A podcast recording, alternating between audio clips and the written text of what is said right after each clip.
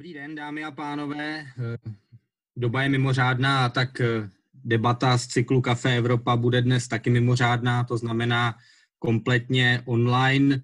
Proč ale trávit karanténu jenom doma, ochudit se o možnost setkávat se, byť i, tak, byť i jen takto virtuálně. Zvlášť když máme téma, o kterém se v posledních týdnech diskutuje v Česku a nejen v Česku velice hojně, a to je koronavirus a reakce Evropské unie, tedy Evropská unie, její instituce, její členské státy zvládly a zvládají, nebo naopak selhaly a selhávají eh, v této bezprecedentní, můžeme určitě říct, eh, krizi, kterou právě teď eh, prožíváme. Já jsem Ondřej Houska, jsem redaktor hospodářských novin a moc mě těší, že jste si našli čas na náš dnešní online stream, nebo jak to nazvat, z cyklu Café Evropa. Našimi hosty jsou Dita Charanzová, europoslankyně za ANO, kterou zdravím do Štrasburku. Dobrý podvečer. Hezký podvečer. Těšíme se výborně. Do Prahy zdravím Helenu Langšádlovou, poslankyni za TOP 09. Dobrý. Dobrý večer. Večer. A z Bruselu se k nám připojil Viktor Daněk, tamní zpravodaj Českého rozhlasu. Dobrý večer i tobě, Viktore. Dobrý den. Takže máme mezinárodní debatu, aspoň co se týče rozmístění našich eh, respondentů nebo, nebo hostů. Organizuje ji zastoupení Evropské komise v České republice, kancelář Evropského parlamentu v České republice, eh, výzkumná společnost Europeum a mediálním partnerem jsou hospodářské noviny. Přinášíme tuhle debatu taky na našem Facebooku. Vy všichni, kdo nás sledujete, můžete na Facebooku eh, prostřednictvím komentářů pod videem psát eh, vaše dotazy. Samozřejmě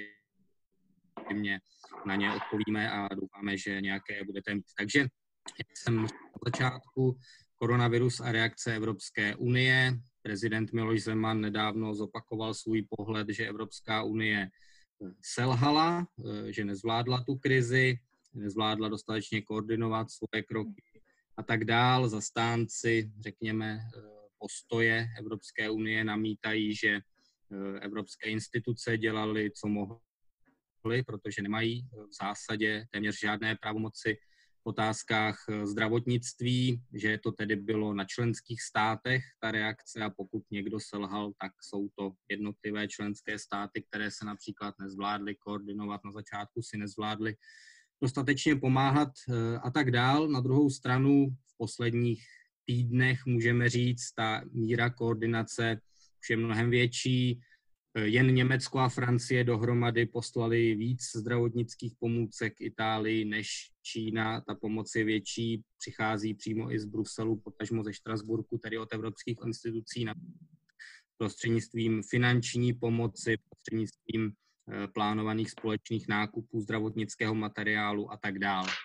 Otázka hlavní samozřejmě zní, dělala EU dost nebo ne a jak by se měla poučit z té dramatické situace, které všichni eh, čelíme, konec konců nejen tady v Česku, kde jsem já a paní Langšádlová, ale i v Belgii a ve Francii, kde je Viktor a paní europoslankyně Charanzová je přísně omezen Eh, volný pohyb eh, osob, takže pojem dramatická situace asi můžeme určitě použít. Nemluvím samozřejmě o tragických případech úmrtí v řadě zemí, včetně Česka.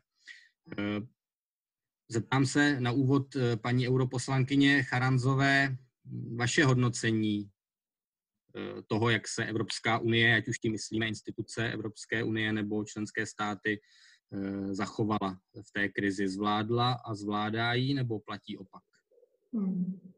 Ehm, já bych řekla, že eh, v té první fázi, ta první reakce ukázala na to, že Evropa, jako Evropská unie jako celek, nebyla dostatečně akceschopná. My jsme nedali rychlou reakci. A teď samozřejmě teď tady mezi námi můžeme mít debatu, jestli to bylo o tom, že komise měla více koordinovat, jestli členské státy měly dříve reagovat, dříve eh, mezi sebou spolupracovat, tak já to myslím, že už je trošku vedlejší. To, co já vidím eh, z reakcí eh, našich občanů, ale i občanů Itálie, Španělska, je prostě taková hořkost, že, že Brusel na té první fázi neúplně zareagoval a, a nedal nám odpovědi. To, co to je teda za mě to A, ale za B je, že si myslím, a tak jak já vnímám tu práci v Bruselu, která teď běží, je, že je z toho už teď po naučení a že dochází k daleko silnější koordinaci mezi členskými státy, že se připravuje celá řada, určitě se k tomu dostaneme, ekonomických opatření a to, co je klíčové teď, to, co budou potřebovat občané všech zemí Evropské unie, je, aby jsme rozhýbali ekonomiku a aby jsme připravili podmínky na tu fázi, která nás čeká. Já nevím, jestli jsou nějaké časové limity, já na vás nevidím, bohužel. Takže možná takto úvodem a pak se zase připojím nějak. Limity nejsou, ale samozřejmě vás klidně přeruším. Eh, paní Langšádlová, vaše reakce, váš pohled, eh, zvládla a zvládá to Evropská unie nebo ne?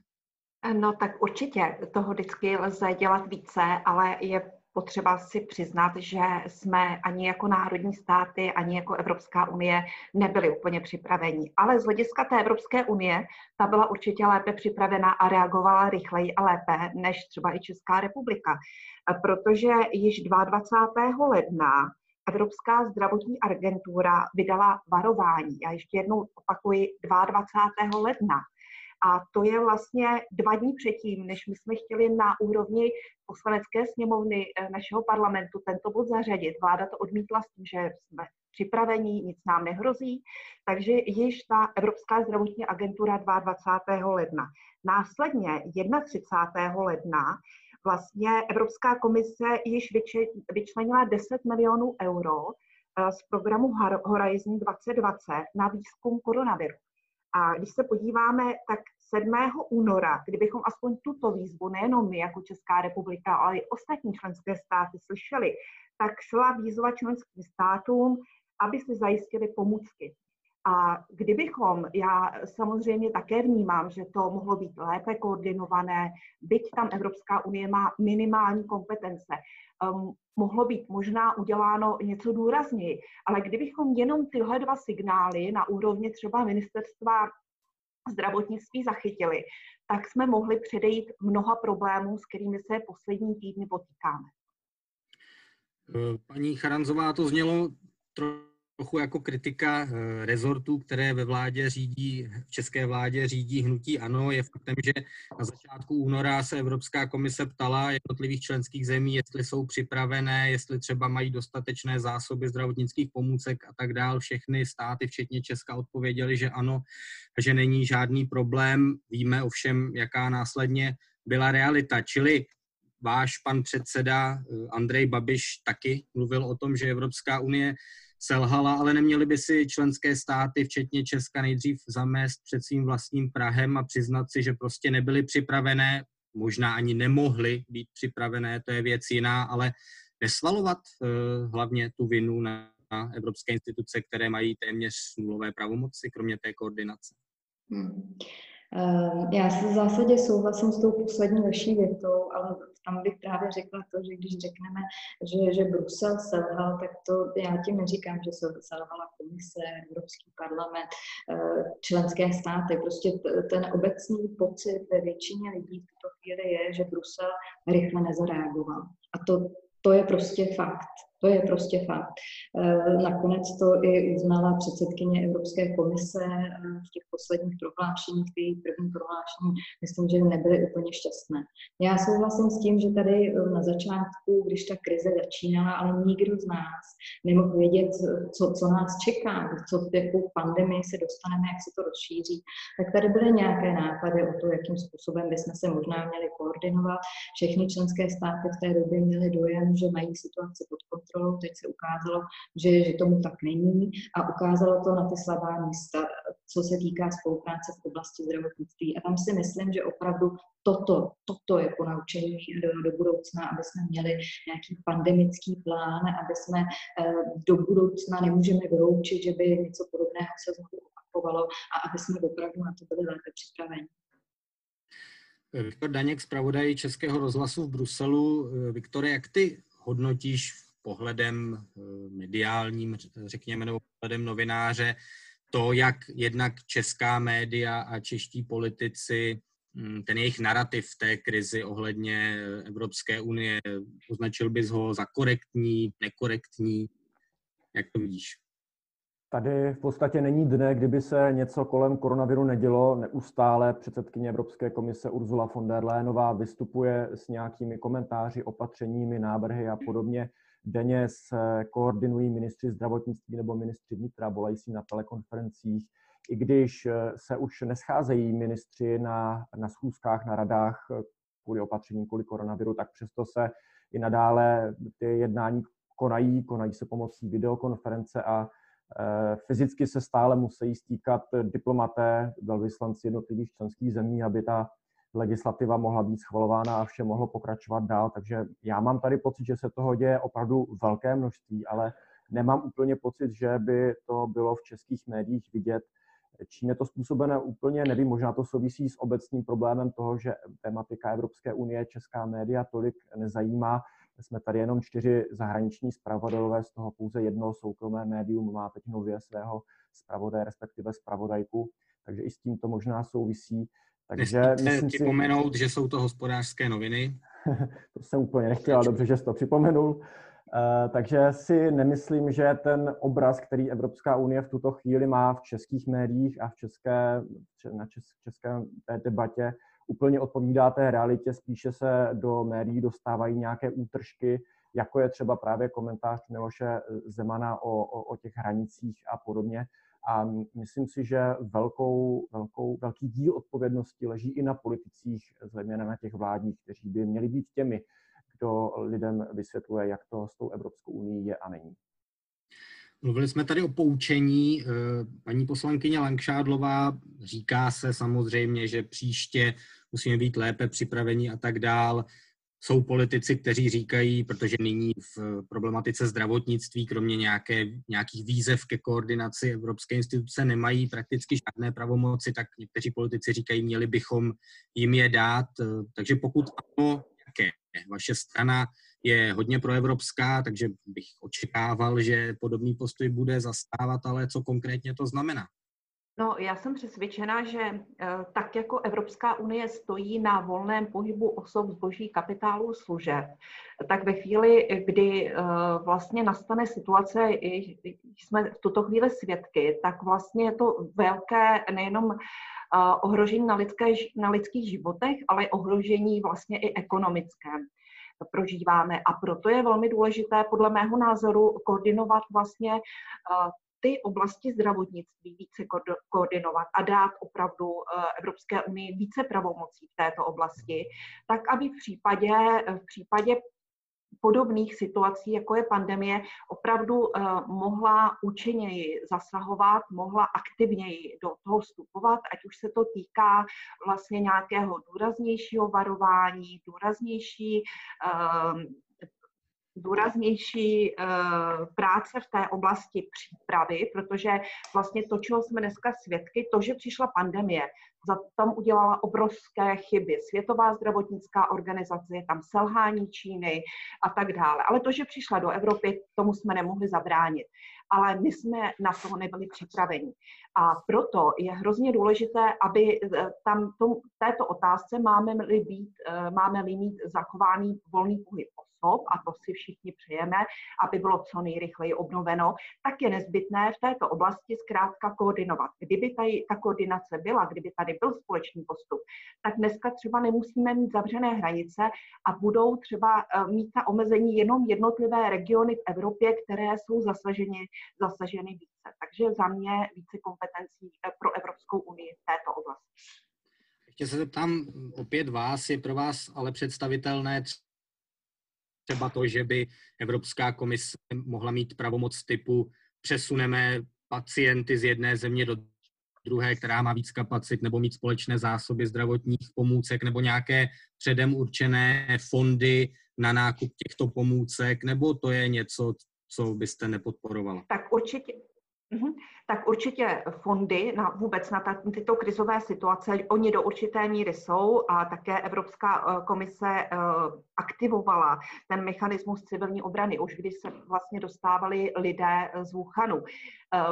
Eh, a posílit vlastně takový krizový fond, určitě nakupovat společně pomůcky, protože se ukazuje, že ty jednotlivé státy potom pod tím tlakem, kdy všichni najednou potřebují ty pomůcky, je nakupují za velké peníze a takže určitě nákup společných pomůcek, určitě, určitě nějaký přehled, jaké jsou vůbec kapacity v Evropě, protože víme, že vlastně v tuto chvíli, v tuto chvíli eh, vlastně ta intenzivní péče je založena na tom, že musíme mít dostatek eh, těch přístrojů pro ty vážně nemocné a my možná ani v Evropě nevíme, jaké kapacity jednotlivé státy mají. A co se týče, eh, aby Evropská komise přikazovala, eh, přikazovala, kdo má se o koho postarat, to bych opravdu nechala na té vzájemné solidaritě, která v Evropě funguje. Nakonec i Česká republika, a já si toho velmi vážím, nabídla pomoc eh, Francii, a, ale těch, těch případů, kdy si evropské země v posledních týdnech pomáhají, je opravdu celá řada. Já si myslím, že tam by byla spíše ta koordinační role Evropské unie. Paní europoslankyně Charanzová, jak to vidíte vy, co by se podle vás mělo nebo nemělo změnit? Je na místě, eh, je na místě evropským institucím větší pravomoci v oblasti a jaké, pokud ano? Hmm. No, tato debata nás určitě čeká. Já jsem dneska jsme třeba absolvovala zasedání naší politické frakce a i tam samozřejmě zaznívají hlasy eh, tohohle typu, že je to právě zkušenost tomu, aby jsme posílili více Brusel. My teď budeme mít nějakou debatu vlastně o budoucnosti Evropy eh, s občany, tak určitě tyto témata tam se budou nastavovat. Každopádně to není otázka, kterou vyřešíme do zítra. Já si osobně myslím, že jestli na něco to ukázalo, tak je to nedostatek vlastně koordinace. Koordinace toho, že to ukázalo i eh, vlastně hluchá místa, co se týká, eh, že nejsme schopni, nebyli jsme ze začátku schopni společně nakupovat nakupovat, eh, měli jsme společné veřejné zakázky, eh, že se ukázalo, že ty kritické eh, zdravotní pomůcky třeba ani nevyrábíme v Evropě. Takže tohle si myslím, že jsou věci, věci, které musíme do budoucna, do budoucna zlepšit, ale nemyslím si, že to znamená, že, že budeme toto trochu přeženu eh, z Bruselu říkat, který region a která země se uzavře a, a která zůstane otevřená. Tohle prostě zůstane vždycky v kompetenci členských států a jinak tomu ani prostě být nemůže. Ještě bych se ale dovolila vrátit ve stručnosti k jedné věci, která myslím, že musí být taky ponaučení, na to je ta komunikace a komunikace není to jenom o Česku. Já sleduju um, zblízka velmi situace ve Španělsku, v Itálii. Um, prostě komunikace o tom, co Evropa dělá, co evropské instituce v tuhle chvíli připravují pro jednotlivé členské státy. I to, co vy jste vlastně zmiňoval, že uh, Itálie, členské státy Evropské unie dávají víc než Čína. Toto se prostě k lidem nedostává. Takže ta komunikace obecně o evropských záležitostech je slabé město. Neznám na to recept, ale rozhodně, pokud se nám nepodaří toto zlepšit, tak ten obraz Evropské unie pořád bude tak špatný, jako je teď. Které eh, víme samozřejmě, že každá krize vyvolává volání části politiků po prohloubení evropské integrace, jiná část politiků to naopak obvykle odmítá, tak tomu asi bude i teď. Jak ty hodnotíš, co je reálné, na čem by se mohly členské státy shodnout z hlediska posílení třeba společných pravomocí evropských institucí, tedy ve zdravotnictví, stane se něco, o čem se tady teď bavíme, nebo prostě až ta krize jednou pomine, tak všichni zapomenou a budeme fungovat tak jako dosud. To je na mě otázka? Ano. Eh, já si, ono to není jenom oblast zdravotnictví, ale velká míra těch opatření, o kterých je teď hodně řeč a která jsou vlastně nejdůležitější v té reakci na pandemii, tak ty pochází z oblasti vnitřní bezpečnosti, kde rovněž Evropská unie má těch pravomocí poměrně málo, ale nemyslím si, že teď by byla chuť vymýšlet něco, co by znamenalo změnu smluv.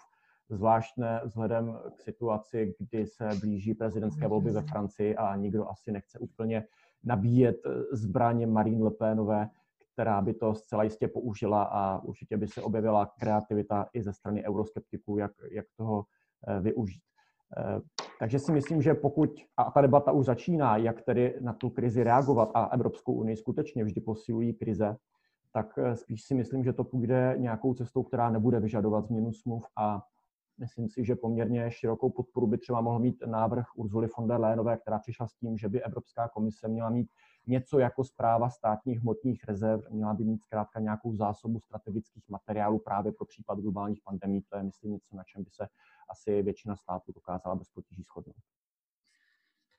Uvidíme, jestli v těch eh, ty zásoby strategických rezerv vzniknou a pokud ano, tak jestli to nedopadne jako v Belgii, která po té, co zdravotnické pomůcky prošly, tak ty zásoby zlikvidovala, nebo jako v Česku, kde jsme měli zásoby zhruba na den, jak národ ujistil šéf eh, hmotných eh, rezerv, ale když jsme mluvili o euroskepticismu a o České republice a nejen o ní, o Evropské unii jako takové, začnu u vás, paní vodoposlankyně Charanzová, Zmiňovali jsme, že v Česku, kdybychom si teď udělali průzkum veřejného mínění, tak určitě by převážil pohled Evropská unie selhala, ať už si pod Evropskou unii představíme instituce, členské státy, to je vedlejší.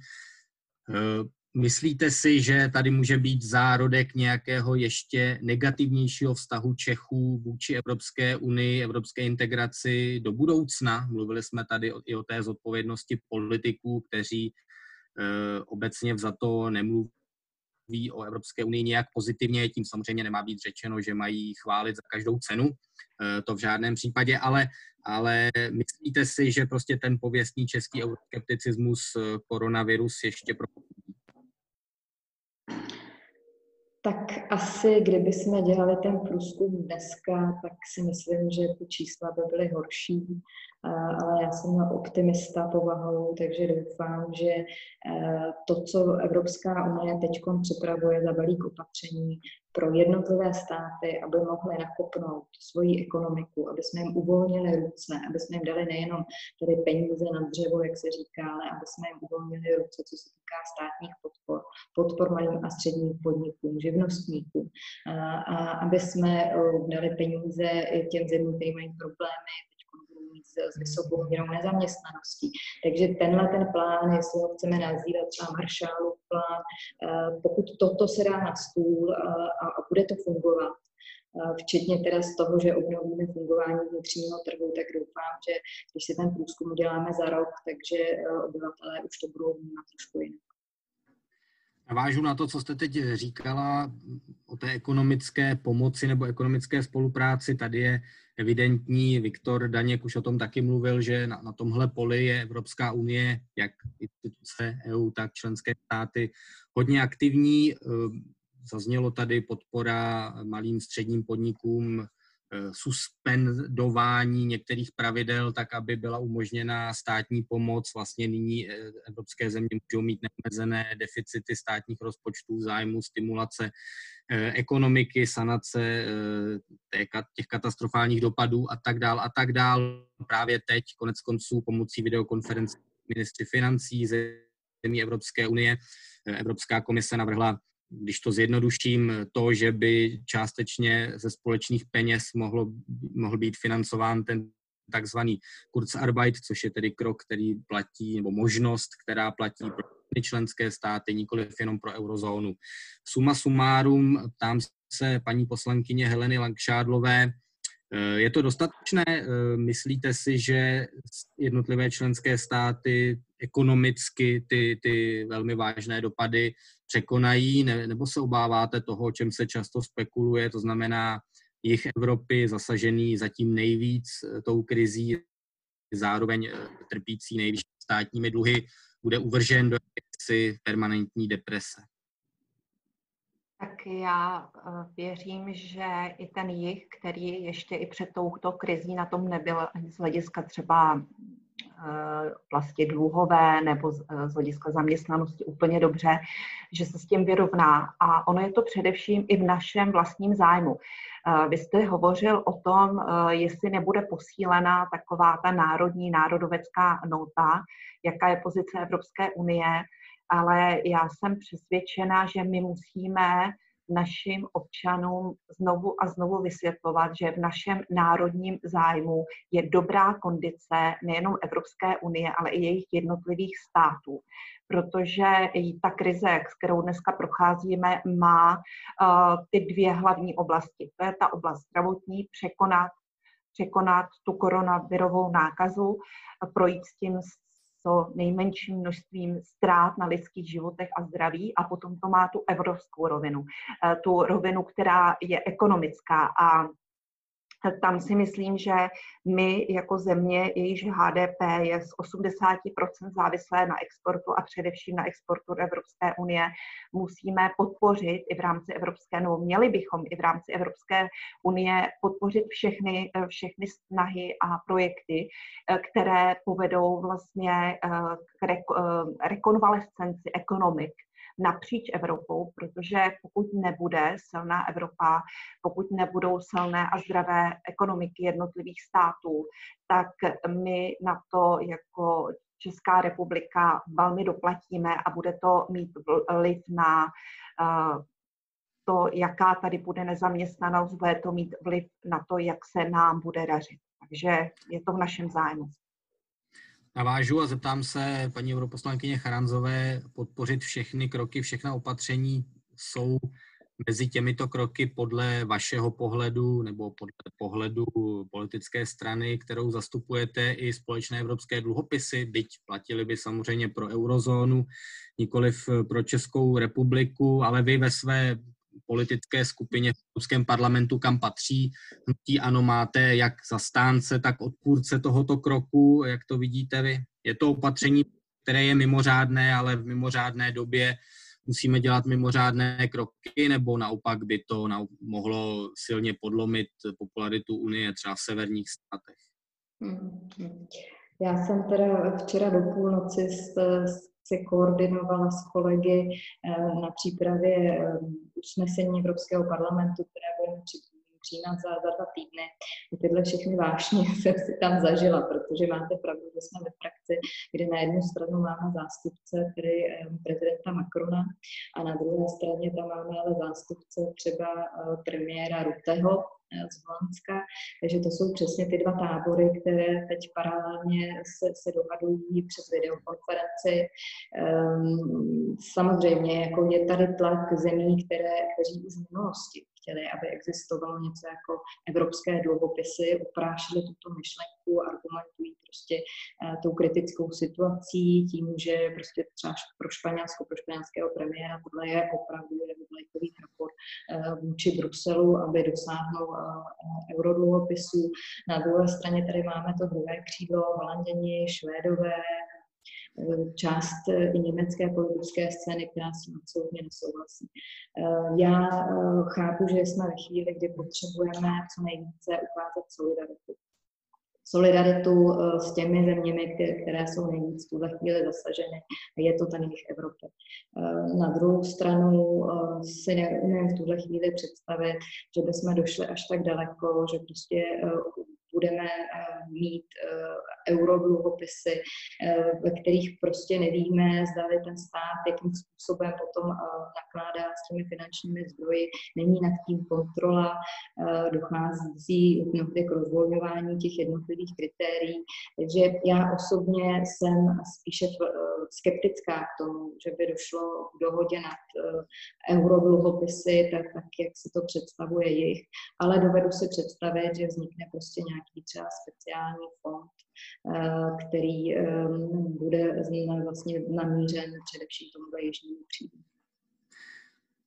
Je tvůj odhad jako člověka, který sleduje, komentuje eh, dění v Evropské unii. Podaří se Francii, Itálii, Španělsku, Slovensku, Irsku, dalším státům, které to podporují, nakonec prosadit tu myšlenku společných evropských dluhopisů, která by vlastně zásadním způsobem posunula eh, integraci eurozóny. Místo předsedkyně Charanzová připomněla, že to vlastně není nová myšlenka. Eh, pamětníci si vzpomenou, že o eurobondech se vedla velmi vleklá debata už v roce 2009 v době finanční krize, potom znovu krátce na to, když se ta finanční krize přelila do jižních států Evropy, které měly problémy se zadlužením a už tehdy se unijní státy dohodnout nedokázaly. Eh, teď znovu ta, ta myšlenka se objevila na stole, ale příliš vřelé přijetí se jí nedostalo a to ani po tom, co se do toho vložili eurokomisaři z Francie a Itálie, Thierry Breton a, eh, a Giuseppe Conte.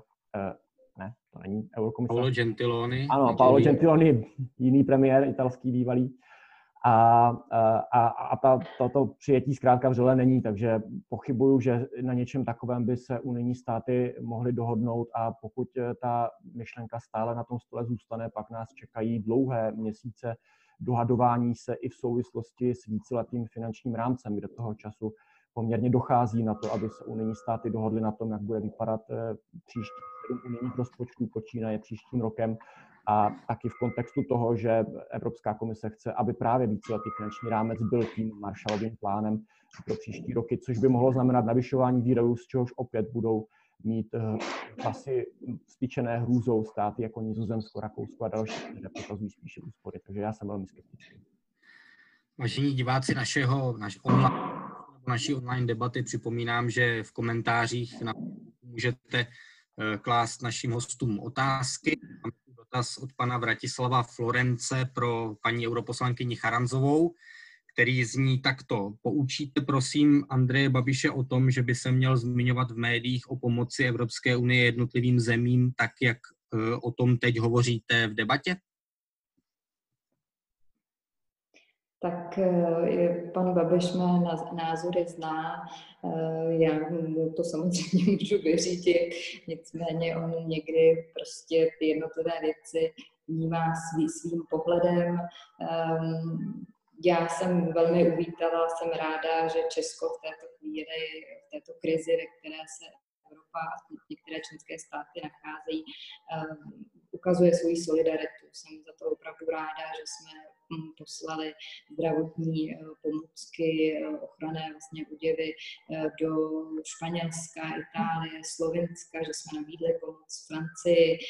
To si myslím, že jsou správné kroky, které na evropské půdě v tuto chvíli děláme. Máte určitě pravdu a je potřeba to ocenit, že Česko projevuje solidaritu v posledních dnech nebo týdnech.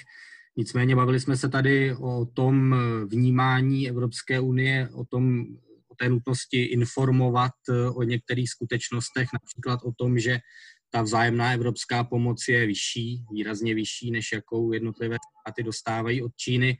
Přesto vrcholní čestí politici, včetně premiéra, vítají letadlo s ochrannými pomůckami z Číny a zároveň, když ze společného evropského rozpočtu do Česka může přijít těch zhruba 30 miliard korun pomoci, tak vlastně pan premiér řekl, že to nejsou žádné peníze navíc, že bychom na ně tak jako tak měli právo a dostali bychom je. My všichni tady si nemusíme vysvětlovat, že to tak není, že, že to nebyla přesná informace od pana premiéra, čili nedělá Andrej Babiš to, co vy jste tady kritizovala před chvílí ohledně toho lepšího informování. Uh, jestli narážíte na, na ten jeho tweet, tak já když jsem to samozřejmě věděla v novinách, uh, tak jsem se zarazila, ale když se podíváte, tak těch tweetů tam bylo několik které na sebe navazovaly a tu pomoc, eh, která přišla ze strany Evropské unie, eh, vítá. Akorát, eh, a to je samozřejmě to, kam já nevidím, že během jednání, které jeho tým vedl, byly představy možná trošku jiné, chtěli ještě možná větší flexibilitu a, a potom ten celkový pocit jeho byl ten, že jsme zřejmě mohli získat víc a že Evropská komise nám mohla být ještě vstříc. Já doufám, že Eh, to v tom dalším balíčku opatření, který teď přijde na stůl, eh, projeví. Ale souhlasím s vámi, že eh, bych taky byla ráda, aby všichni čelní představitelé v tuto chvíli mluvili i o tom, co Evropská unie dělá.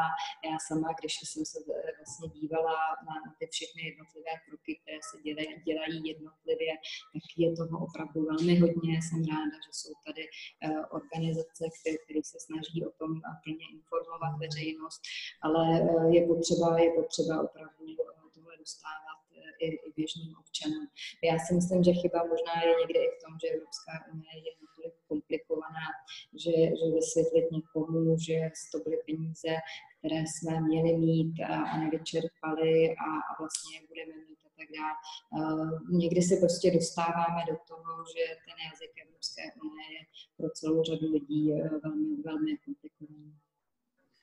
Máme tu další dotaz od pana Petra Čejky, který zní, jedná se o brzkém otevření hranic Evropské unie a jednotném karanténním systému v rámci EU? Nevím, kdo, kdo by si vzal tuhle otázku, odpověděl na ní. Možná opět paní Charanzová, jakožto evropská politička, je, je podle vás možné očekávat brzké otevření hranic v EU? Tím já si myšleno těch vnitřních hranic, nikoli vnější. Evropské unie o tom, že by byla něco jako jednotná karanténa, nebo to je příliš? Jednotná karanténa rozhodně nehrozí, naopak to, co jsme viděli, byl velmi rozdílný přístup jednotlivých států eh, k té, k té pandemii. Eh, když si vemu, že v půlce března třeba ve Francii ještě probíhaly eh, volby, lokální volby, zatímco v České republice už se přistupovalo k velmi zásadním opatřením. Tak je vidět, že prostě každý stát, vidíme to i v Belgii k tomu přistupuje prostě úplně jinak. Nedovedu si představit, že bychom tohle řešili centrálně. Otevírání hranic. Já doufám, že tak, jak ta situace zdravotní se bude zlepšovat v těch jednotlivých státech, tak i státy budou uvolňovat tyto opatření.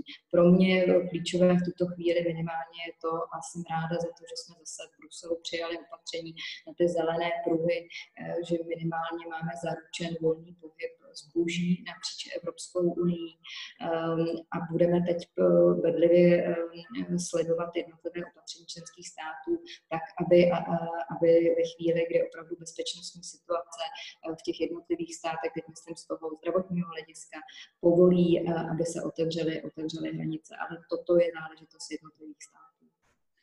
Zeptám se Viktora Daňka. Viktore, na tvůj odhad eh, toho, kdy padnou ty zavřené hranice v rámci Evropské unie, dá se čekat na tom nějaká dohoda všech členských zemí, nebo prostě když Češi eh, si řeknou na Slovensku je situace pod kontrolou, otevřeme hranice, ale se sousedem X, řeknu to záměrně takhle, abych se nikoho nedotknul, tam koronavirus je dál velký problém, tak prostě hranice zůstanou zavřené, čili že to bude na každé členské zemi, jak si to rozhodne, nebo se společně státy domluví.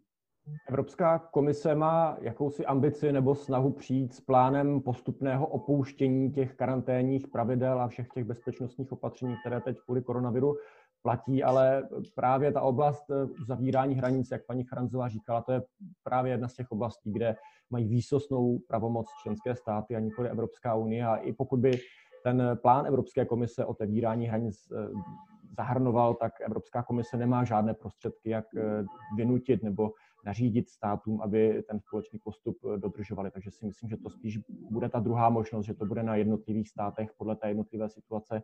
I vzhledem k tomu, že ty opatření jsou skutečně velmi rozdílná a některé státy vůbec hranice ještě neuzavřely. Další dotaz je od uživatelky, eh, která se jmenuje Verunka Berunka. A položím ho paní poslankyni Langšádlové. Eh, pandemie koronaviru zavřela hranice Česka i dalších zemí. Jak se na omezení na hranicích díváte vy? Je skutečně reálné a možné zavření hranic na dlouhou dobu?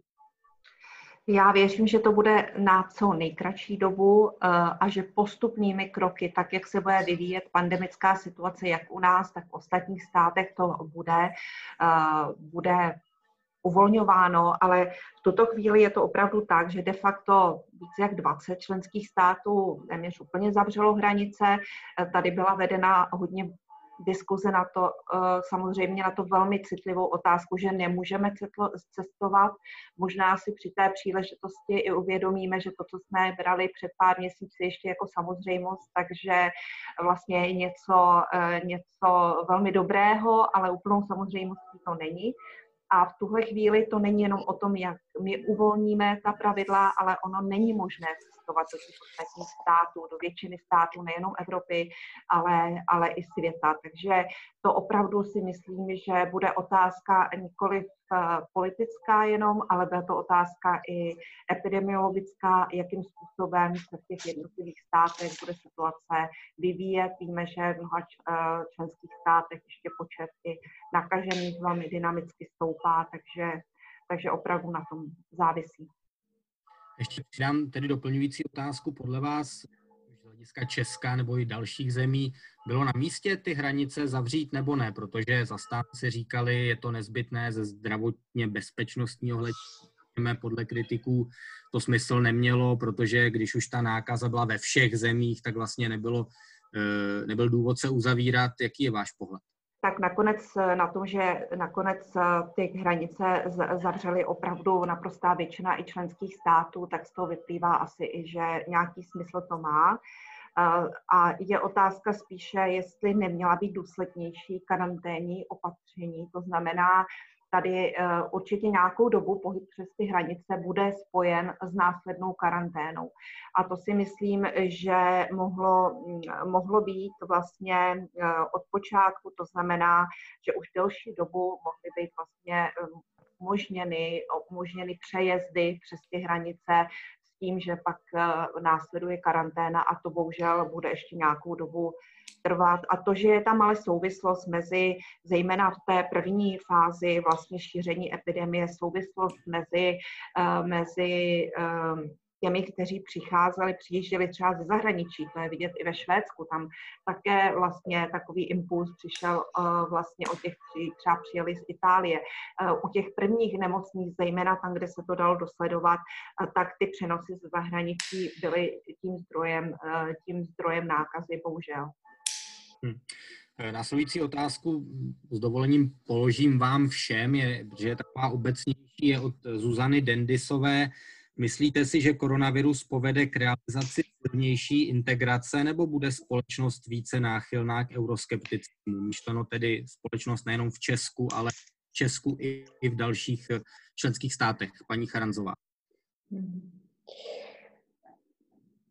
Eh, tak, jak se na to dívám v tuhle chvíli, tak samozřejmě každá takováhle krize a hlavně to, co bude následovat, jaký to bude mít ekonomické dopady v jednotlivých státech, posílí nutně eh, ty extrémní proudy, extrémní nálady ve společnosti, bohužel. Eh, to se projeví určitě i ve vztahu k Evropské unii. Já velmi blízko sleduju třeba situaci ve Španělsku, které bylo vždycky velmi proevropské a to, co tam za poslední měsíc čtu uh, za protievropské nálady, to jsem tam opravdu snad nikdy nezažila. Takže já se obávám, že posílí určitě te, tento pruh. Na druhou stranu určitě to bude vyvažováno zase hlasy, které tady i dneska jsme zazněli, že bychom měli víc uh, pravomocí dát do Bruselu. Já si upřímně myslím a doufám, že nakonec z toho Evropa vyjde především ponaučená a že si minimálně připravíme nějaký krizový plán do budoucna. Krátkodobě si myslím, že se to projeví na, na vztahu veřejnosti k Evropské unii, ale doufám, že z toho dlouhodobého hlediska. Uh, a bude ale záležet na, na tom, jak budeme schopni ty ekonomické opatření v jednotlivých státech naplnit, uh, se vztah unie zase, zase vyrovnat. Hmm. Viktor Daněk teď. O Česku se, myslím, nespravedlivě říká, že je to národ euroskeptiků. Výzkumy, jako třeba výzkum z tému, ukazují, že jsou spíše Češi národem reformátorů, kteří si nepřejí okamžitě z Unie vystoupit, ale chtějí nějakým způsobem reformovat. A, a to, co koronavirus způsobí v té společnosti, myslím, dost závisí na tom, jak s tím naloží politici. Jestli budou chtít být tedy těmi reformátory, anebo tu krizi zneužijí k tomu, zneužijí k tomu aby pozbuzovali nějaké protiunijní, eh, protiunijní nálady. Eh, takže uvidíme, jak, jak to bude vypadat. Každopádně eh, řekl bych, že se spíše toho mohou využívat spíše ti euroskeptici, protože pro Evropskou unii je to velmi nevýhodná situace, protože se dostává do defenzivy. Musí se najednou bránit tomu, zda byla akceschopná nebo ne. A, a, a to je prostě živá voda pro ten euroskeptický tábor, takže si myslím, že spíše bude posilovat tato část eh, názorového proudu. Souhlasí Helena Langšádlová, je teď situace výhodnější pro euroskeptiky než zastánce integrace? To záleží na tom, jak vlastně se nám podaří v rámci Evropské unie ty jednotlivé projekty naplnit. Protože zcela prakticky a pragmaticky já si myslím, že opravdu by Evropská unie měla v nějakých oblastech zdravotní politiky posílit. Máme-li mít společný pohyb osob do budoucna, což věřím, že do budoucna mít zase budeme. A co se týče, co se týče té druhé části, to znamená eh, té ekonomické části krize, tak záleží na tom, jestli se podaří opravdu tu podporu ekonomikám jednotlivých států i ze strany Evropské unie dobře nastavit, tak aby opravdu v tuhle chvíli pomohla. Protože my jsme v situaci, kdy opravdu eh, je spousta lidí, eh, spousta lidí ve velké nejistotě. Oni museli uzavřít, uzavřít své živnosti, oni často přichází o pracovní příležitosti, jsou ohroženy firmy, ve kterých pracují. A pokud vlastně se podaří to, aby Evropská unie dobře zacílila, eh, zacílila na podporu, na podporu, ať už je to kurz Arbeitu, ať už je to vlastně eh, podpora těch lidí, kteří opravdu jsou existenčně na tom velmi špatně s ohledem na tu situaci, která je, tak si myslím, že naopak to může Evropskou unii i posílit a je to v našem zájmu, protože, protože eh, má i Evropa má tu rovinu ekonomickou, ale má i takovou tu rovinu geostrategickou. A i když dneska jsme se několikrát bavili o roli Číny, ale můžeme se bavit i o, o roli Ruska, tak pro nás, pro všechny je velmi důležité, aby Evropa držela eh, pospolu, abychom dokázali být konkurencí těm globálním hráčům, protože jednotlivé členské státy, ani ty velké členské státy nedokáží ani do budoucna nebudou moci obstát v tom eh, globálním měřítku. Zmínila Čínu, se hodí, protože Nezmiňovali jsme tady ještě problematiku fake news ohledně původu koronaviru nebo ohledně toho, jak fungují členské státy Evropské unie, jak zvládají nebo nezvládají. Eh, tenhle problém eh, připomíná nám ho Milan Kitka, kterého zde ve své otázce, pamatujeme si ho, kterak ve volebním štábu Miloše Zemana po jeho zvolení před dvěma roky Bujaře na hranici zachování zdraví slavil eh, znovu zvolení. Pan prezidenta a ten se ptá, kde panelistů vzal koronavirus z netopíra a luskouna nebo z laboratoře. Tak eh, je mezi námi někdo, kdo věří, že eh, virus pochází z Číny, ale třeba z tajných operací CIA? Nehlaste se všichni, tak eh, musíme zklamat pana Rokitku. Navážeme další otázkou od Gabriely Výrostkové. Myslíte si, že tato krize změní pohled světového společenství na Čínu? Americký pohled asi ne, ale možná to můžeme zúžit na Evropskou unii. Změní se tedy nějak podle vás pohled na Čínu a pod otázka, jaký je váš postoj ohledně možné budoucí participace Tchajvanu v Světové zdravotnické organizaci. To víme, že je také velké téma. Z Tchajvanu přišla varování ohledně koronaviru VHO je vlastně kvůli ohledům na Čínu nebrala na vědomí. Takže postoj, jestli se změní postoj k Číně a postoj VHO k Tchajvanu, můžeme asi začít zase paní Charan. Eh, postoj k Číně, tak eh, já si myslím, že je dobře si, si říct, že Čína, když vlastně zasáhla eh, epidemie, tak i my, Evropská unie, včetně České republiky, jsme skoordinovali pomoc Číně. Jsme zaslali Evrop, Číně, tuším, že to bylo 50 milionů tun zdravotnického materiálu, akorát, že jsme eh, prostě s tím nedělali takovou velkou, bych řekla, PR akci, nekomunikovali jsme to všude, brali jsme to, že je to nějaká podpora, naše solidarita. Eh, Čína umí velmi dobře komunikovat to, co dělá, to znamená, ona, když nám vlastně na svátek teď pomáhá, takže ehm, nám pomáhá, na druhou stranu za celou řadu těch zdravotních materiálů musíme platit jak to dokáže velmi dobře zkomunikovat. Takže já si myslím, že se tady opět vracíme k, to, k tomu, jakým způsobem komunikujeme a jak předáváme informace.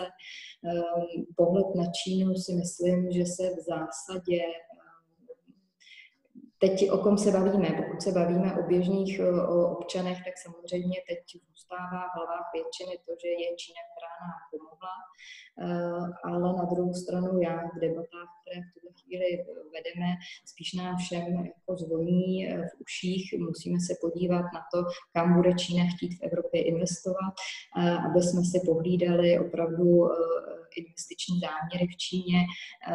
Máme teď v tuhle chvíli nastavené nějaký mechanizmy hlídání si kritických vlastně investic v Evropě. Takže já si myslím, že zásadní změna vůči Číně nenastane. Eh, co se týká VHO a Tajvanu, myslím si, že je to velmi zajímavý dotaz, eh, který, bude, který má všechny ty politické, politické souvislosti, které jsou s Tajvanem spojeny. Já si ne, neumím v tuhle chvíli odhadnout, jak, jak ta debata, jak ta debata dopadne. Paní Langšádlová, souhlasíte s tím, že asi zásadně se postoj členských zemí Evropské unie k Číně nezmění, ale že je na místě opatrnost vůči čínským investicím. Ostatně tady ten celoevropský záměr posuzování investic Česko připravuje svůj vlastní zákon ohledně eh, toho. Objevily se už vlastně té devastace ekonomické, která pravděpodobně nastane a doufejme, že jenom krátkodobě v Evropské unii by mohla využít Čína její eh, státní nebo polostátní firmy ke skupování strategických společností Evropské unii. Samozřejmě Čína by namítla, že to je nesmysl že je vedena pouze biznisovými, nikoli politickými zájmy. Takže vy a Čína. Tak eh, Čína dlouhodobě eh, získává strategické investice v Evropě a my bychom měli být velmi obezřetní, ať už se jedná o dopravní infrastrukturu, ať už se bude jednat o dostavbu jádra, ať už se bude, jedná o přístavy v Evropě, média a tak dále. Takže Čína to dělá dlouhodobě. Já jsem velkým příznivcem toho, abychom co nejrychleji přijali zákon o přímých zahraničních investicích a jejich kontrole, ale my se v souvislosti eh, té situace, jakou prožíváme, musíme podívat i na odpovědnost Číny. Jak už jsem říkala, eh, to, že tam eh, já nejsem, eh, nejsem zastáncem té konspirační teorie, že to vzniklo někde v nějaké laboratoři a tak dále, nicméně, nicméně ta epidemie byla Čínou nesmírně podceněna. Oni opravdu minimálně několik týdnů vlastně tutlali, několik týdnů vlastně uh, popírali ty informace, na které právě i Tajvan upozornil. A já bych v této souvislosti chtěla říct, že studie eh, Southamptonské univerzity, která jasně hovoří o tom, že kdyby, byť o jeden týden, uh, Čína začala ty věci otevřeně řešit, tak mohlo být o 66% méně nakažených v Číně, kdyby o dva týdny o 86, kdyby o tři týdny, tak o 95% A z toho potom vyplývá to, jak by se ta pandemie šířila do zbytku světa. Takže dneska ta odpovědnost i za ty ekonomické škody, kterým bude čelit nejenom Evropa, ale celý svět, je mimořádná. A já si myslím, že by za to měli tu odpovědnost nést. Čína zkrátka, Čína zkrátka nese plnou odpovědnost za tu ekonomickou krizi, které dneska čelíme, a to samozřejmě i za tu zdravotní krizi krizi a za ty lidské oběti. Takže eh, co se týče Číny, já si myslím, že velkou obezřetnost a rozhodně to není kladný hrdina těchto týdnů. A co se ti týče Tajvanu, já, bych se, já jsem v častém kontaktu s Tajvanci a velmi obdivuji, jak oni dokáží té, eh, té pandemii čelit. A nejedná se teda jenom o Tajvan, ale i otázka Singapur, Jižní Korea, nakonec i Japonsko. Oni totiž tyto země dokázali zatím čelit té pandemii, aniž by vlastně likvidovali svoji ekonomiku. Oni mají tu zkušenost těch předchozích pandemí, bohužel, kdy dokázali včas reagovat, měli ochranné pomůcky, přijímali velmi, velmi přísná opatření, ale nezavírali obchody, eh, ne, neudusili svůj, si svoji ekonomiku. Takže pro mě tyto země jeho východní Asie jsou velkou inspirací a měly by být do budoucna velkou inspirací i pro nás v Evropě, jak, nedej bože, příští pandemii čelit. Státy Evropské unie už vlastně loni nebo předloni, nevybavuju si teď přesně, označili Čínu za strategického soupeře. Eh, pokud si tu citaci vybavuju přesně, Viktore, ta současná krize prohloubí, řekněme, tenhle postoj, který samozřejmě je ostražitý vůči Číně, ale zdaleka ne tak, jak ho má třeba americký prezident Trump z hlediska obchodu tedy, anebo může převládnout něco jako vděk za ty dodávky eh, nebo prodej, lépe řečeno, zdravotnické pomoci. Já myslím, že to hodně závisí na té kauze, která se teď začala rozvíjet v některých médiích, podle které Čína začala masivně z Evropy stahovat respirátory a ochranné pomůcky, aby je pak zase po několik měsíců později výhodně prodávala zpět. Ale pokud se, neumím zhodnotit, jestli se to stane nebo ne, ale pokud se evropské státy rozhodnou svůj postoj k Číně změnit, tak tomu mají jednoduchý nástroj a tím nástrojem je Evropská unie, protože společný vnitřní trh je pro Čínu životně důležitým odbytištěm a Čína stojí o to vztahy s Evropou udržovat a prohlubovat je. Bylo to vidět i na nedávném summitu EU-Čína, kdy Čína byla ochotná i strpět eh, nepříjemný dialog o lidských právech v zemi kvůli tomu, aby, aby jednala o, o, o některých věcech, jak prohloubit zkrátka ten obchod a, a jak mu pomoci. Ale to, jestli se to stane, to závisí, myslím, do značné míry i na tom, jak dopadnou volby ve Spojených státech, protože ty vztahy EU-Čína nejsou osamocené, ale vždycky je to takový zájemný trouhelník vyvažování ještě se Spojenými státy, takže bude důležité, kdo bude v Bílém domě šéfem eh, na podzim nebo příští rok. Existují vlivné názory poslední dobou stále vlivnější, že budoucnost patří velkým ekonomickým blokům, které budou vzájemně soupeřit Spojené státy, Čína a Evropská unie, pokud se dokáže udržet akce schopná, nějakým způsobem integrovaná, to samozřejmě uvidíme. E, další dotaz je od Zany Stuchlíkové. Ráda bych se zeptala, jak hodnotíte připravenost Evropské unie na ekonomickou krizi, která bude pandemii následovat. Často se říká, že EU je nejlépe připravená na poslední krizi. Jsme tedy po zkušenostech z poslední ekonomické krize vybaveni funkčními nástroji a mechanismy. Tady asi doplníme, že po pádu Lehman Brothers v letech 2008-2005 byla ohrožena stabilita finančního sektoru v Evropské unii. Státy se nakonec ale domluvili, eh, byť ne na společných zárukách třeba za vklady, tak na společné ekonomické podpoře, která tehdy dosáhla 1,5 HDP, mám dojem, eh, do té doby bezprecedentní krok, zároveň ale většina ekonomů kritizuje, že tahle podpora byla příliš brzy vystřídána důrazem na úsporná opatření. Váš stranický kolega Miroslav Kalousek paní by asi nesouhlasil, ale troufám si tvrdit, že dnes je věcí koncentu a i on to konec konců přiznal, že prostě škrty byly přehnané a konkrétně v Česku způsobily e, další recesy, tedy tu recesi ve tvaru dvojitého V. Teď e, nově Evropská centrální banka dělá kroky těžko představitelné v těch letech 2009. Mluví se o tom, jak už jsem o tom mluvil, že členské státy poskytnou masivní pomoc hospodářství, čili paní Charanzová, budeme zase bojovat minulou válku, nebo jsme se poučili? Hmm.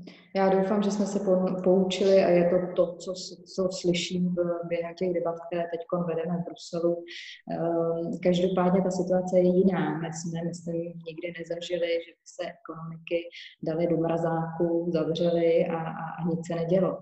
Čelíme opravdu bezprecedentní situaci a, a tak návody na to, jak z toho výjít ven, ehm, prostě jako nejsou jednoduché. Nejsou jednoduché, nejsou jednoduché na poli eh, české politiky politické scény, o to těžší je to na poli 27 členských států. Mě těší to, že na rozdíl teda od té první etapy eh, co se týká té krize z hlediska eh, pandemie, zdravotnictví, tak mám dojem, že na tu druhou eh, etapu, která nás čeká, že se připravujeme velmi dobře. V tuhle chvíli je na stole prostě další prostě balík opatření, který ať už se týká teda využití fondů, peněz, které v tuhle chvíli máme k dispozici, protože nové peníze prostě rozpočet Evropské unie to nevymyslí. To znamená maximální využití peněz, které zbývají na to, aby jsme pomohli členských států. Je to ta otázka, ale i třeba v sociální oblasti vytvoření bezprecedentního fondu na pomoc nezaměstnanosti, ale jsou s tím spojeny samozřejmě ale i otázky teda dalšího působení nebo politiky Evropské unie jako celku. Když já se podívám na to, a vy jste se mě často dotazovali před půl rokem, jakou je budou priority nové Evropské komise a všichni jsme se lámali hlavu eh, se zeleným údělem, Green Dealem, tak pro mě prostě tahle priorita teď se dostává trochu na jinou kolej. Ne všichni kolegové se mnou v parlamentu budou asi souhlasit, ale i tohle prostě bude muset být cesta, aby jsme pomohli biznisu. Když se podívám na Česko, například automobilový průmysl, jak v téhle době ulehčit i těmto odvětvím. Eh, to znamená, pro mě ten balík opatření, který se chystá, bude zasahovat opravdu všechny, všechny oblasti a, a doufám, že tam občané dostanou odpověď, že Brusel nezaspal a že jsme se ponaučili z té minulé Poslankyně Langšádlová, vy už jste vlastně mluvila o tom, že je dělat eh, cokoliv, co je potřeba, kdybych to řekl s Máriem Dragim, jak na evropské úrovni, tak na úrovni jednotlivých členských zemí eh, na stabilizaci ekonomiky, tak dovolte, přeformuluju tu otázku pro vás. Souhlasíte s tím, co říkala paní europoslankyně Charanzová ohledně toho takzvaného Green Dealu, zelené dohody pro Evropu, že teď je čas spíš na podporu biznesu a neohlížení se příliš nebo do hmm. takové míry na třeba klimatickou nebo uhlíkovou stopu a podobně, že by to mělo vést i k přehodnocení priorit, které si členské státy Evropské unie dali před tím koronavirem? No, já mám velké obavy, že by bylo chybou se v tuto chvíli soustředit jenom na tu krizi, která vyplývá z koronaviru, protože mnozí hovoří o, o riziku, že uh, krize a hrozby, které uh, mohou vyplynout ze změny klimatu, mohou mít ještě horší dopady než ty, které dneska sledujeme v souvislosti s koronavirem. Uh, tak takhle, určitě, určitě si myslím, že reakce Eh, Evropské unie je velmi rychlá, když jsem viděla i ty nastavené mechanismy, i to, že vlastně eh, Evropská komise je připravená reagovat v řádu hodin, dnů na, eh, na návrh jednotlivých států, na třeba relokaci prostředků, tak to všechno ve mně vyvolává naději, že by ta pomoc ze strany Evropské unie, ale i národních států a ta rychlost podpory tomu, aby, aby jsme se dostali z této ekonomické krize co nejrychleji mohla proběhnout dobře. Ale já si myslím, že tohle je i velká příležitost tomu, že se eh, vlastně změní ekonomika. Je vlastně jasné, že tady eh, vlastně už i dneska v rámci této krize se velmi rozvíjí digitalizace. To, co eh, předtím několik let nešlo, to znamená, aby jsme měli víc digitální stát, aby, aby se využívaly nové technologie, aby se více dalo do vědy a výzkumu, tak se ukazuje, že teď během těch pár týdnů se ty věci velmi posouvají, velmi se do nich investuje. A já si myslím, že kromě toho, že samozřejmě je to, je to krize, je to, je to něco, co jsme si nikdo nedovedli představit a nepřáli jsme si to, eh, tak je to i příležitost, abychom investovali do nových technologií, investovali do vědy, výzkumu a abychom opravdu i v rámci toho globálního soupeření, o kterém byste hovořil, tak abychom uspěli, protože my uspějeme jenom tehdy, pokud budeme silní v těch nových technologií, pokud dokážeme zvednout nové příležitosti.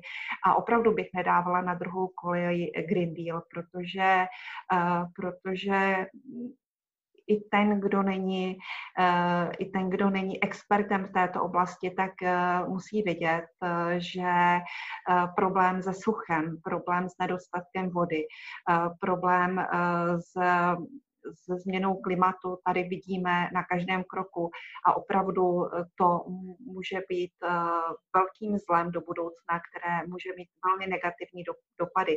Takže eh, s rozumem, odpovědně, ale rozhodně nedávat Green Deal úplně na vedlejší kolej. Hmm. Daněk, zpravodaj Českého rozhlasu v Bruselu, jak se to dá odhadnout z hlediska postojů jednotlivých členských zemí? Převáží spíš ten pohled, který preferuje Andrej Babiš, že eh, jak on doslova řekl, že by Evropa měla zapomenout na Green Deal, ale myslel tím asi, to teď neměla být úplně velká priorita, aspoň pro nejbližší dobu, eh, nebo naopak eh, zůstane v platnosti to, co je dosud. To znamená, že to je naopak priorita číslo jedna Evropské unie. Samozřejmě bezprostřední týdny po té pandemii budou jistě věnovány jiným věcem, ale řekněme z nějakého krátko nebo středně dobějšího horizontu. Já bych se nejdřív možná zastavil u těch minulých krizí, protože teď se hmm. děje takový zajímavý úkaz. Teď, když spolu mluvíme, tak jednají ministři financí o tom, aby evropský stabilizační mechanismus, který vznikl právě kvůli dluhové krizi, který zachraňoval tehdy ekonomiky nouzovými půjčkami, tak aby byl nasazený právě do boje s ekonomickými následky globální pandemie, aby z něj státy mohly čerpat v tuto chvíli prostředky, byť z toho stát jižního křídla mají obavy, jak by na to reagovaly finanční trhy, pokud by znovu měli sahat k půjčkám z Evropského stabilizačního mechanismu. Takže jenom takový zajímavý příklad toho, jak ty minulé krize mohou nakonec možná i sloužit v těch současných. Ale k tomu, jak se změní priority unijních zemí, předsedkyně Evropské komise celkem jasně řekla, že její priority se nemění. Stále to zůstává digitalizace, stále to zůstává boj proti klimatickým změnám. Vzhledem k tomu, co vše se dělo v těch měsících předcházejících pandemii koronaviru, bych si dovolil odhadovat, že se nemění ani priority těch severských zemí, které jsou těmi velkými zastánci boje proti klimatickým změnám a co nejrychlejšího dosažení klimatické neutrality. Pokud se tyto názory střetnou právě při schvalování víceletého finančního rámce, o kterém jsem mluvil, tak ta rychlost, o které mluvila paní Langšádlová, tak té velmi rychle může dojít dech a může se ukázat, že to bude oříšek, který bude velmi těžké rozlousknout, protože tam všichni premiéři mají stejné slovo, je potřeba, aby se na tom shodli všichni. A situaci, kdy chce eh, řada aktérů, včetně Evropské komise, navyšovat výdaje na eh, obnovu ekonomiky, ale současně jsou tam státy, které odmítají zvyšovat své platby. Eh, je tady většina států, včetně Česka, které nechtějí, aby se jim sahalo do dotací v kohezní politice a v zemědělství. Eh, jak toto dá dohromady, to opravdu nevím a myslím, že víceletý finanční rámec bude to nejtěžší, co teď lídry v příštích měsících čekají. Mám tady otázku na euro od Michala Černého. Jak myslíte, že současná krize ovlivní českou debatu o přijetí eura? Paní poslankyně Lankšádlová, vaše politická strana má urychlené, můžu říct, přijetí eura v programu, takže vidíte dnes nějaké argumenty nad rámec chtějí eura, ukazuje podle vás eh, krize spojená s koronavirem, by Česku bylo líp s eurem, nebo ne? Tak samozřejmě, že odpůrci eura budou říkat, že vlastně to, že můžete devalvovat měnu, tak vám umožňuje ty eh, vlastně reagovat v době krize. Nicméně eh, jsou, to, to má mít nebo nemít euro má dvě roviny. Má to tu ekonomickou a politickou rovinu. A pokud v rámci i této krize eh, budou posilovat spolupráci země eurozóny právě třeba tím, jak jsme tady hovořili, že eh, budou vydávat společné dluhopisy eh, a budou posilovat vlastně tu spolupráci, tak se vlastně zase dostáváme do toho scénáře, před kterými jsme varovali už několikrát. To znamená, že tady budou země, které budou v jádru vlastně v jádru evropské integrace, protože, protože jsou to členské státy eurozóny a pak tam budou ty země na periferii. A má to nejenom ty ekonomické souvislosti, jak jsem říkala, ale má to i ty politické souvislosti. Já si opravdu nepřeji, aby Česká republika byla zemí na periferii. My patříme do jádra Evropské unie a myslím si, že ve chvíli, kdy máme zkušenost, že sousední Slovensko, eh, které vlastně vstupovalo, eh, vstupovalo do eurozóny a bylo na tom eh, hůře než Česká republika a dneska i z hlediska třeba přílivu investici po té krizi bude potřeba, aby do zemí přicházeli investoři, aby se vytvářely pracovní místa. Myslíte si, že přijdou spíše do těch zemí, které mají uh, stabilní euro, anebo tam, kde je koruna, no budou třeba raději na to Slovensko, kde, kde mají euro. Hmm. Hnutí ano a jeho postoj k euru je výrazně skeptičtější, řekněme. Na druhou stranu, vy jste, paní europoslankyně, v minulosti se vyžadovala, vyžadovala vyjadřovala příznivěji o euru. Eh, jak to vidíte teď? Eh, krize spojená s koronavirem je spíš argumentem pro nebo proti přijetí eura? Já si myslím, že z pohledu českého občana to, to nemá žádný dopad. Eh, tak, jak se budou asi prohlubovat ty, bych řekla, mm, příkopy mezi lidmi, kteří jsou mm, protievropsky naladěni a ti, kteří vnímají Evropu pozitivně, tak stejně tak se to bude odrážet na těch procentech, který vnímají nebo nevnímají e, euro. Ehm, myslím si, že rozhodně teď to není k nastartování debaty e, o tom, že bychom v Česku měli e, přijímat euro. To si rozhodně nemyslím, že je teď ten okamžik. Na druhou stranu, a, a ta, to k tomu směřovaly i ty moje minulá vyjádření, my jsme úzce propojení s eurozónou To znamená, cokoliv se bude dít na území eurozóny, bude mít Eh, dopad eh, i, i, i na Česko, proto si myslím, že je v naše a u toho jednacího stolu sedíme, my nejsme na žádné periferii. Eh, my se teď všichni musíme bavit o tom, jak zachránit evropskou ekonomiku jako celé jako celek. A uh, tam uh, si myslím, že uh, ty plány budou směřovat samozřejmě částečně do eurozóny, ale celá řada těch opatření, která budou a budou i v rámci těch diskutí o budoucím rozpočtu, budou směřovat na všechny členské státy. Hmm. Daňka vynechám s dovolením s touhle otázkou, protože vím, že z, podle mediálního kodexu Českého rozhlasu by neměl komentovat případ takovéto otázky skrze politické, že přijetí eura je politická nebo i politická otázka. A položím mu až následující dotaz, který je od pana Přemka Žambocha. Role Evropy je obrovská, ale působí na běžné na šíleně pomalu. Rusko a Čína e, jsou o mnoho rychlejší z pohledu obyčejného občana v úvozovkách, prostě získávali body. Dokáže se Evropa poučit a zrychlit, případně zacílit. V oblasti PR prostě zaostáváte. Eh, takže může Evropská unie dělat něco líp, nebo prostě z definice jako spolek 27 suverénních zemí bude vždycky působit těžkopádně a nebude umět komunikovat, Viktore?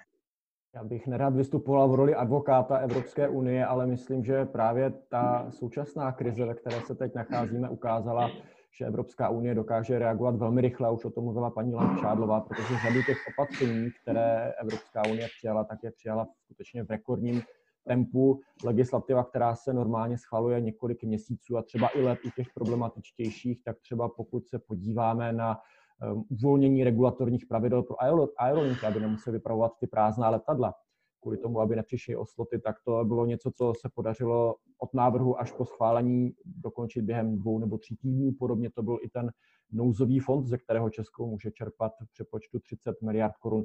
Takže naopak si myslím, že ta krize ukázala, že těch opravdu těžkých dobách Evropská unie dokáže reagovat rychle. Paní Langšádlová, napadá vás něco, pokud samozřejmě je to podle vás v našem zájmu, jak zlepšit PR Evropské unie, jak to pan tazatel napsal? Ono je to velmi těžké, protože tady vlastně už několik let, přibližně od roku 14, se vedou velmi, velmi masivní dezinformační kampaně, které, které vlastně jsou zaměřeny kromě jiného na posilování nedůvěry v Evropskou unii a uh, šíří se spousta naprostých nesmyslů o různých regulacích, uh, o různých věcech. Teď jsou to věci typu, typu, typu informací spojených s koronavirem, jak, jak vznikl, eh, jakou roli v tom hraje Evropská unie, jakou roli v tom hrají 5G sítě. Zkrátka jsou to, je to jedna z těch hybridních hrozeb, která jde dlouho, už několik let, velmi masivně proti Evropské unii.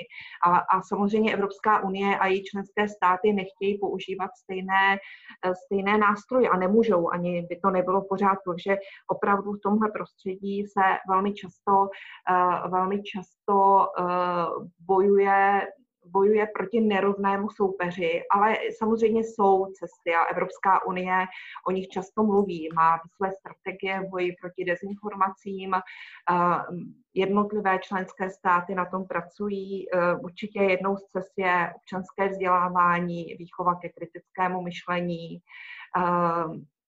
určitě, určitě bychom měli se naučit zkrátka rozeznávat a co největší podíl z populace rozeznávat lež a pravdu, protože, eh, protože bez toho, bez toho nemáme šanci.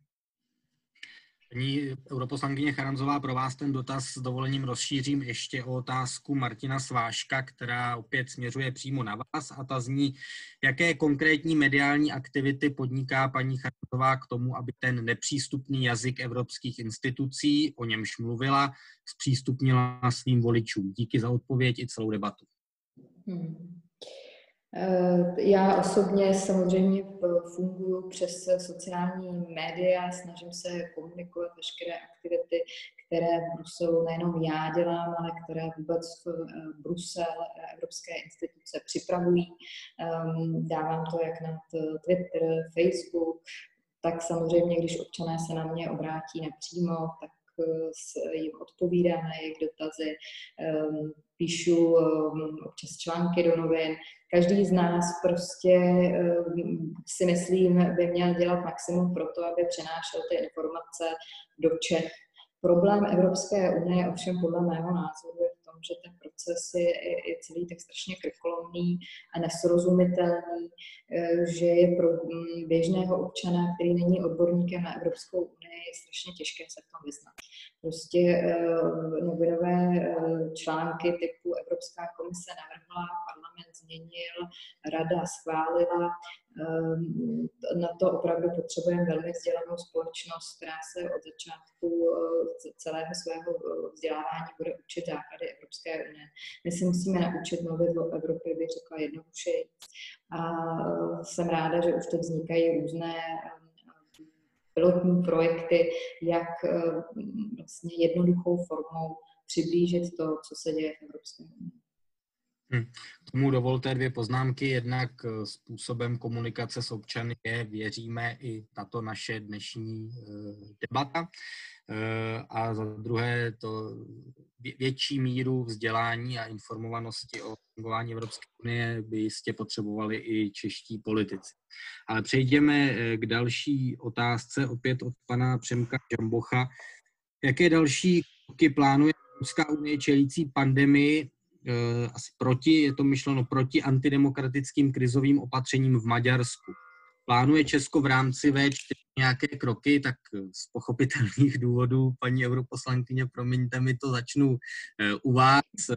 Měla by se Evropská unie, členské státy, Evropský parlament, Evropská komise nějak silněji vymezit, že nic jiného víceméně dělat nemůže momentálně, když už článek 7 je spuštěný a tak dál, možná nemusíme zabíhat do detailů, vymezit vůči těm aktuálním krokům Viktora Orbána a nemělo by i Česko, konkrétně třeba český premiér, který vždy mluví velmi pozitivně o Viktoru Orbánovi, nalézt třeba jiná slova na jeho adresu, aspoň někdy.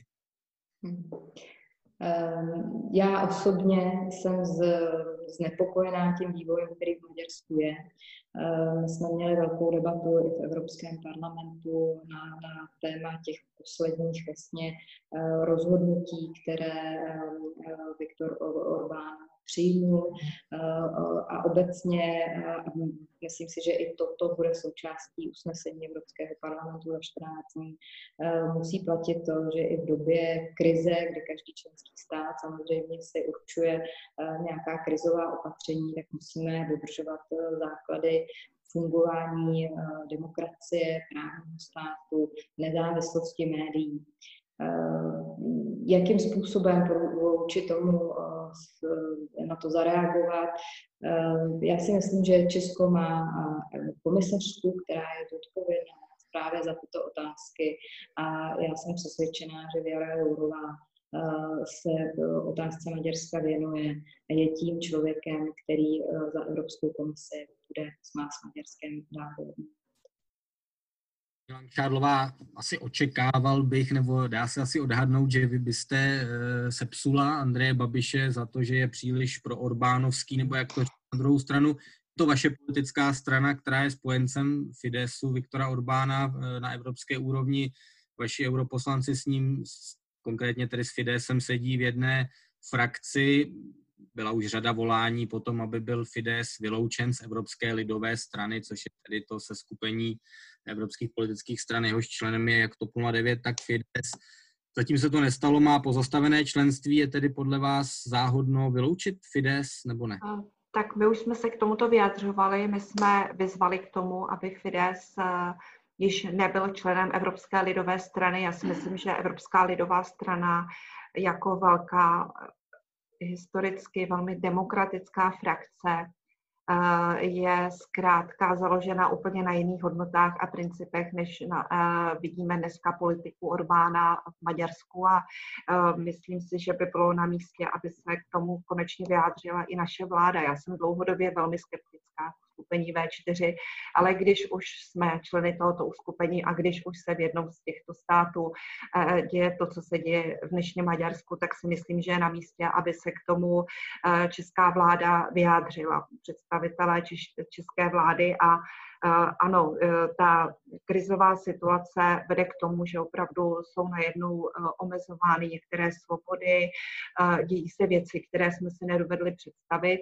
Některé ty věci opravdu jsou asi nezbytné v tuto chvíli, abychom, abychom zvládli pandemii ale není možné, není možné této situace zneužívat a my musíme být velmi obezřetní i v České republice. Já si velmi vážím toho, že i čeští dizidenti vlastně vyzvali našeho pana premiéra, aby se přihlásil k demokratickým principům a abychom uh, abychom v této situaci opravdu neohrožovali a neoslabovali právní stát a i náš budoucí demokratický vývoj, aby všechna ta opatření, která jsou, tak byla opravdu jenom na nezbytně nutnou eh, dobu v nezbytné míře. Viktore, eh, Viktor Orbán měl vždycky, eh, Viktore, Viktor Orbán měl vždycky pověst pragmatika, které, kterému jde o to, aby zůstal členem Evropské lidové strany, připomenu tedy nejmocnější, největší eh, evropské politické frakce. Na druhou stranu v posledních měsících tomu možná tak není a Orbán podniká si radikálnější kroky, než tomu bylo dřív. Jak vypadají odhady eh, v Bruselu? Směřuje tohle, tahle situace k roztržce, k tomu, že Fides odejde z EPP, z Evropské lidové strany, nebo zase se najde nějaký kompromis? Říkal, tak Evropská komise má skutečně velmi omezené možnosti v tom, co může dělat, krom nějakých obecných výzev. Článek 7 běží, na tom se nic nezmění, takže ten proces bude dál pokračovat. Ty spory s Polskem ukázaly, že účinnější bývají spíše žaloby u Evropského soudního dvora, takže tam je možná ještě nějaká, nějaký, nějaká, nějaké možnosti, které ještě Evropská komise nevyčerpala, ale skutečně si myslím, že daleko bolestivější pro Viktora Orbána by bylo, pokud by skutečně byl z evropské strany lidové vyloučen, protože to je jeho způsob nebo nástroj moci v Evropském parlamentu. Pokud by k tomu skutečně došlo, tak si myslím, že by to bylo mnohem bolestnější. Jestli k tomu dojde, to já neumím odhadnout. Do třetice pan Přemek Žamboch není situace pandemie ohrožovaná i ze strany Trumpovské USA, jak se EU postaví ke střábí strategii, která ohrožuje například obchod s ventilátory nebo léky. Tam je asi na místě říct, že je to malinko složitější, ta, ta kauza léků a ventilátorů, ale eh, dovolte mi přeformulovat ten dotaz, když jsme se ptali na budoucnost evropsko-čínských vztahů. Jak vidíte, euroatlantické vztahy nebo euroamerické vztahy, Trumpovi je eh, zazlíván často jeho přístup ke koronaviru, na druhou stranu popularita mu vzrostla jako takřka všem ostatním lídrům, kteří jsou momentálně u moci. Je, je tahle situace řekněme, další ranou pro euroamerické spojenectví paní europoslankyně Charanzová, nebo to nebude hrát roli? Ptám se i z hlediska toho, že pro Spojené státy je priorita, aby státy EU navýšily zbrojní výdaje nebo výdaje na obranu na 2% HDP. To dost možná vezme za své, čelíme zase další hrozbě e, roztržky se Spojenými státy. Mm-hmm. Eh, je pravda, že v těch vztazích se Spojenými státy toho máme že celou paletu. Vy jste zmínil jeden výseč, pokud bych se podívala na, na, na to z pohledu toho, co, co nám hrozí teď, eh, tedy eh, pandemie koronaviru, tak pro mě třeba byla šílená informace o tom, že Spojené státy prostě chtěly v podstatě investovat do německé společnosti, které, která chtěla vyvinout vakcínu.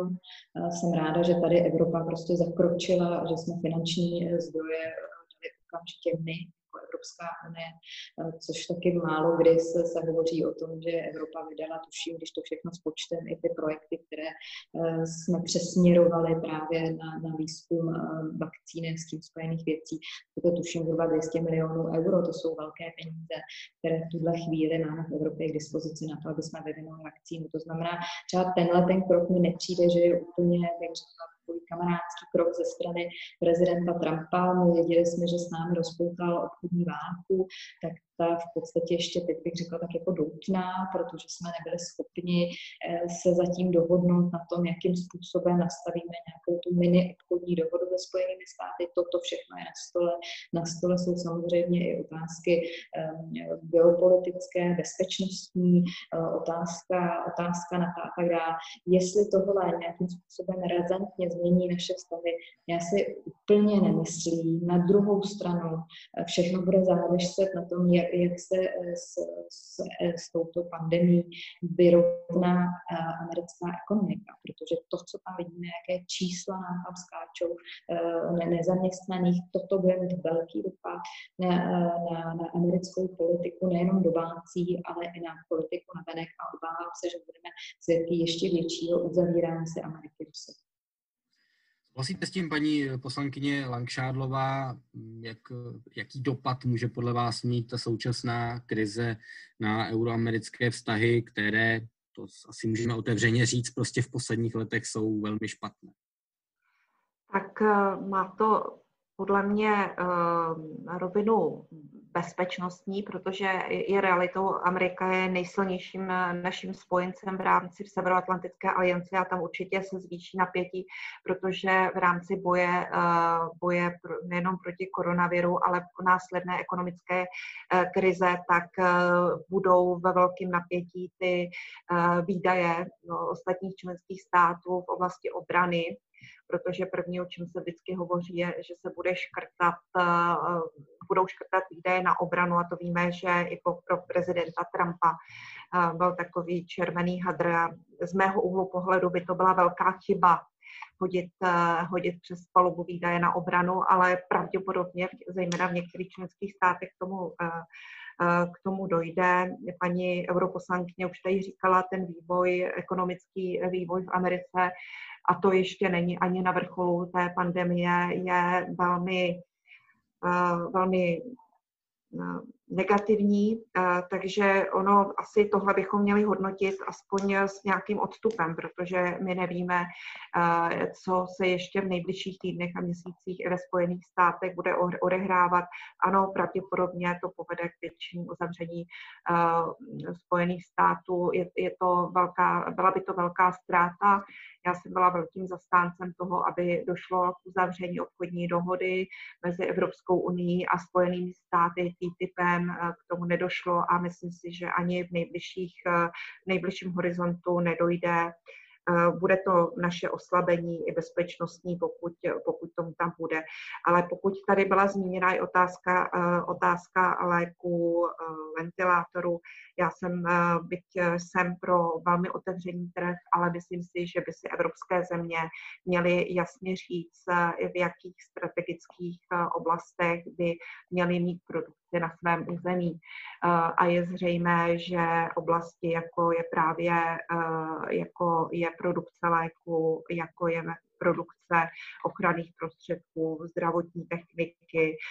Tam by bylo velmi dobré, aby evropské země měly dostatečné kapacity a nebyly závislé na dovozu.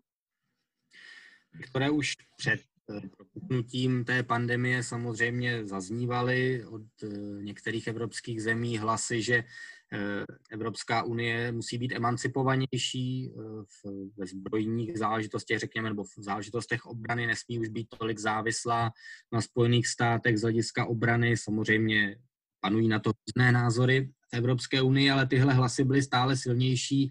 Na druhou stranu podle kritiků toho prostě Evropská unie, její členské státy schopna není. Jak ty bys hodnotil eh, tenhle vývoj? Směřovalo až do, té, do toho úderu pandemie, který teď eh, vlastně nemůžeme predikovat, co, co s tím vším udělá, směřovalo tohle všechno k nějaké větší obrané spolupráci v rámci Evropské unie, eh, nezávisle na Spojených státech, anebo to bylo iluzorní a byly to jenom velmi drobné kroky.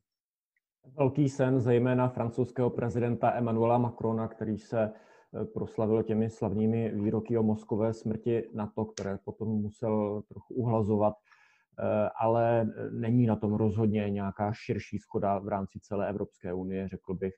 Mezi velké kritiky patří i český premiér Andrej Babiš, který řekl, že vůbec nerozumí tomu, proč by Evropa měla mít nějaký vyšší rozpočet eh, na obranu. a znovu to souvisí s víceletým finančním rámcem a, souvisí to i s tou pandemí koronaviru. Pokud teď Evropa bude pod tlakem vydávat vyšší výdaje na obnovu ekonomiky, tak samozřejmě logicky vznikne otázka, kde tedy brát a obrana může být jednou z těch možností, které se zdají být zbytnou, kde si můžou evropské státy některé říci, že proč eh, dublovat nebo zdvojovat eh, Evropskou unii a na to, jak to často zaznívá od těch kritiků a, a poslouží jim to jako záminka k tomu zablokovat zvyšování výdajů na obranu.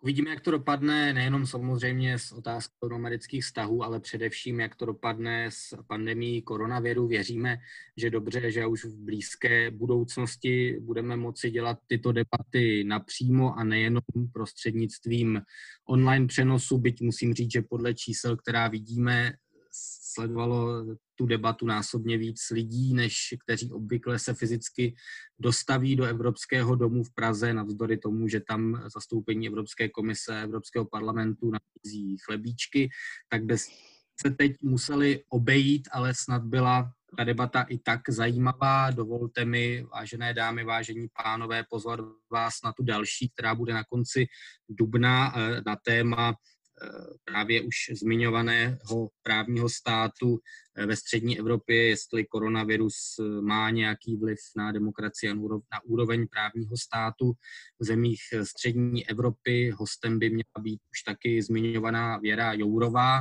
A ohledně koronaviru, pokud máte nějaké další dotazy, připomínky, můžete se obrátit na organizaci Europeum, která spolu pořádá debaty v rámci Café Evropa na jejich Facebooku nebo na speciálním e-mailu covid-19 zavináč Europeum, kde experti Europea e, odpoví na tyto dotazy. Samozřejmě budu rád, pokud budete taky číst hospodářské noviny, e, kde se snaží krizi z různých úhlů psát e, každý den.